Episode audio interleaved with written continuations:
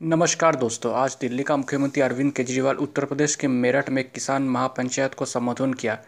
तो उन्होंने मोदी सरकार और जोगी सरकार दो, दोनों पर जमकर हमला किया। तो पहले मोदी सरकार पर उन्हें बोला कि सेंट्रल गवर्नमेंट ये कह रहा है कि किसानों का एमएसपी बिल्कुल ख़त्म नहीं होगा, जैसा था वैसा रहेगा। लेकिन उनको ये नहीं पता कि मंडियों में क्या एमएसपी किसानों को मिलता है या नहीं मिलता है। शायद उनको ये नहीं पता।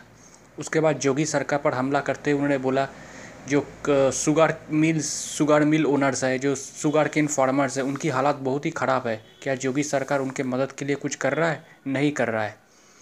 उसके बाद उन्होंने योगी सरकार के जो लॉ एंड ऑर्डर है, उत्तर प्रदेश में उस पर सवाल उठाया कि जिस तरह से लॉ एंड ऑर्डर बहुत ही ख़राब है उत्तर प्रदेश में। तो अरविंद केजरीवाल अपना इंटेंशन बहुत पहले ही बोल चुके हैं कि उत्तर प्रदेश विधानसभा चुनाव वो लड़ना चाहते हैं। और उसका तैयारी भी उन्हीं, उन्होंने शायद आज से शुरू कर दी। और उनका कॉन्फिडेंस भी बहुत हाई है क्योंकि कुछ दिन पहले गुजरात में म्यूनसिपल चुनाव में स्पेशली सूरत म्यूनसिपल कॉरपोरेशन चुनाव में उन, उन उनकी पार्टी को सत्ताईस सीटें मिली थी यानी कि सत्ताईस कॉरपोरेटर्स जीत कर आए थे। उसके बाद उनको लगता है कि नेशनली ये पार्टी ग्रो कर रहा है। तो अब गुजरात के बाद अब उनका नज़र उत्तर प्रदेश है। अगले साल उत्तर प्रदेश में विधानसभा चुनाव होने हैं। तो उनको लगता है कि उत्तर प्रदेश में भी उनकी कुछ खाता खुल सकता है मतलब कुछ सीटें वो जीत सकते हैं या फिर अच्छा परफॉर्मेंस दे सकते हैं तो उनको ये लगता है। हालाँकि अभी उत्तर प्रदेश में उतना कुछ नहीं है उनका संगठन का, लेकिन फिर भी उनको लगता है कि ऐसा हो सकता है।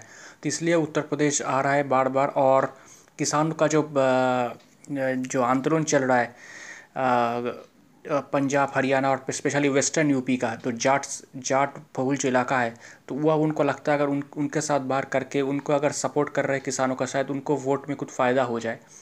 तो ये तो अभी भी टाइम है उत्तर प्रदेश विधानसभा चुनाव में, एक साल के अंदर होना है। तो देखते हैं कि अरविंद केजरीवाल आम आदमी पार्टी उत्तर प्रदेश के पॉलिटिक्स को किस तरह से हैंडल करता है, क्योंकि उत्तर प्रदेश का पॉलिटिक्स इतना भी आसान नहीं है। ऑलरेडी यहाँ पर एस्टैब्लिश पार्टी है बीजेपी योगी आदित्यनाथ भी उत्तर प्रदेश में काफ़ी पॉपुलर है। उसके बाद समाजवादी पार्टी है जिसका मुखिया अखिलेश यादव, वो भी एक युवाओं का एक यूथ आइकॉन कहे जाते हैं उत्तर प्रदेश में। उसके बाद मायावती है, उसके बाद कांग्रेस भी कोशिश कर रहा है प्रियंका गांधी एक्टिव हो चुका है। तो उत्तर प्रदेश का जो समीकरण है थोड़ा टफ है। तो आगे हमें पता चलेगा कि अरविंद केजरीवाल का प्लान क्या है, आम आदमी पार्टी का प्लान क्या है उत्तर प्रदेश में अपना बेस को एक्सपेंड करने का। तो तब तक हम सब इन इश्यूज़ पर नज़र बनाए रखेंगे और जैसे कुछ इन्फॉर्मेशन मिलेगा तो मैं आपको सब कुछ बताता रहूँगा। दोस्तों, आपको मेरा ये एनालिसिस कैसा लगा?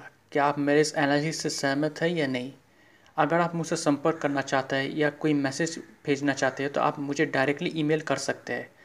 मेरा ईमेल आईडी है Mishti man nine at the rate of gmail dot com Mishti man nine M I S T I M double A N Mishti man nine at the rate of gmail dot com और मेरा नाम है प्रियोव्रत गांगुली। शुक्रिया।